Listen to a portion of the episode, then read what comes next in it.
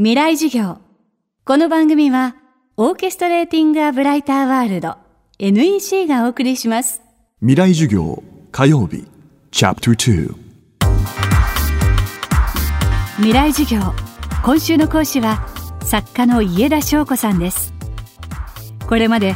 裏社会や性風俗エイズなどをテーマに数々の作品を発表してきた家田さんが今取材を続けているのが高齢化社会と介護の問題です。賃金水準が低い上過酷な労働を強いられる介護ヘルパーの仕事。中には2つ以上の仕事を掛け持ちするダブルワークや育児と介護を掛け持ちするダブルケアに直面している人もいます。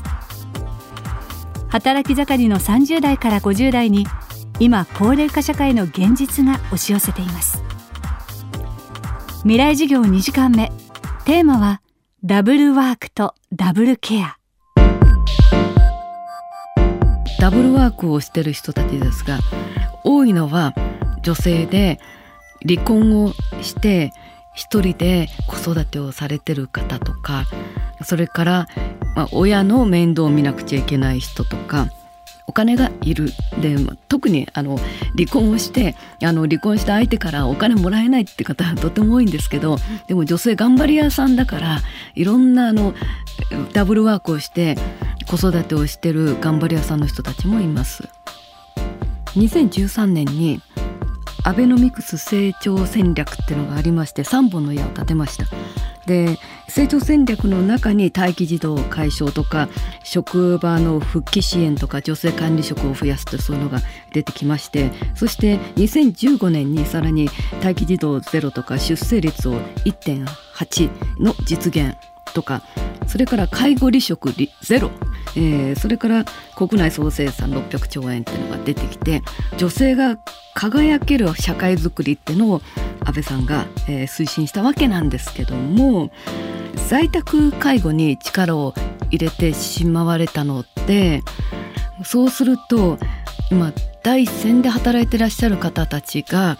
介護しなくてはいけない親たちを施設に預けられないんですね。今あの特別養護老人ホームに入りたくて待機してる人が約52万4千人待機児童が40万人ですからもっと多いんですね。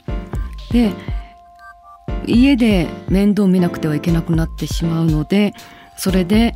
本当に働いてるもう第一線のこれからっていう人たちが仕事を辞めて親の面倒を見なくてはいけないっていう状態なんですね。で家で面倒を見なくちゃいけないからご自分の子供もまあ、普通に面倒を見ていかなくちゃいけないっていうそういう大変な状態でさらに働けないので、ね、お金がなくなっていくっていう問題もあります。高齢化社会に向けて必要なこととは何か？家田さんは続けます。これからどんどんどんどんあの変わっていかなくちゃいけないし介護大臣っていうのがいないんですね少子化政策はあっても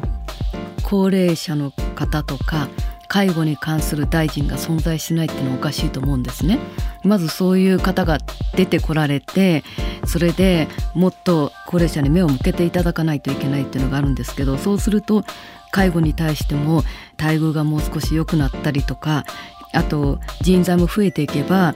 一人一人にかける時間も増えるしそれからまあこの人はちょっと怪しいかなと思うような人まで採用しなくて済むんですよね。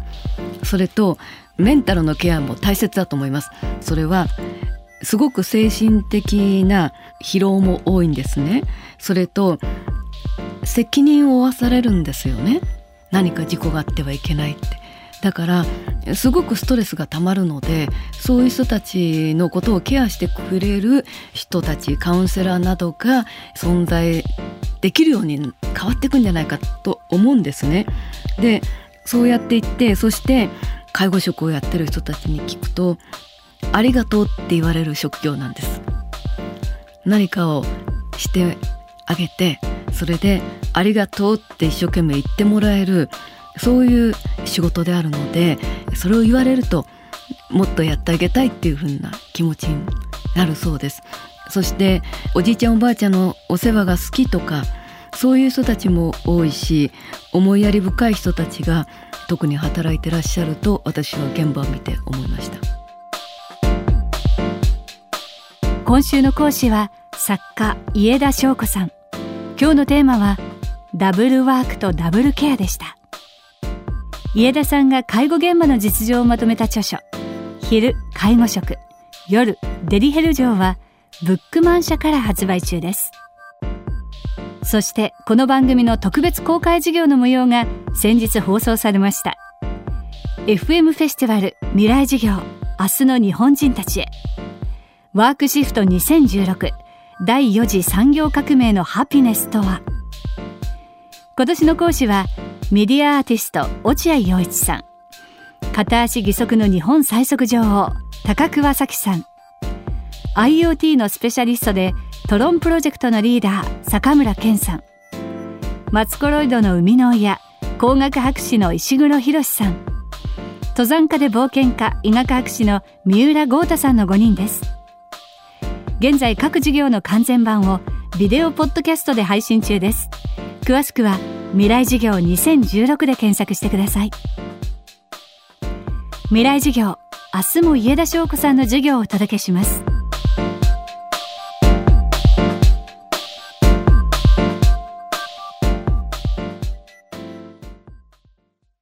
未来授業この番組はオーケストレーティング・ア・ブライター・ワールド NEC がお送りしました。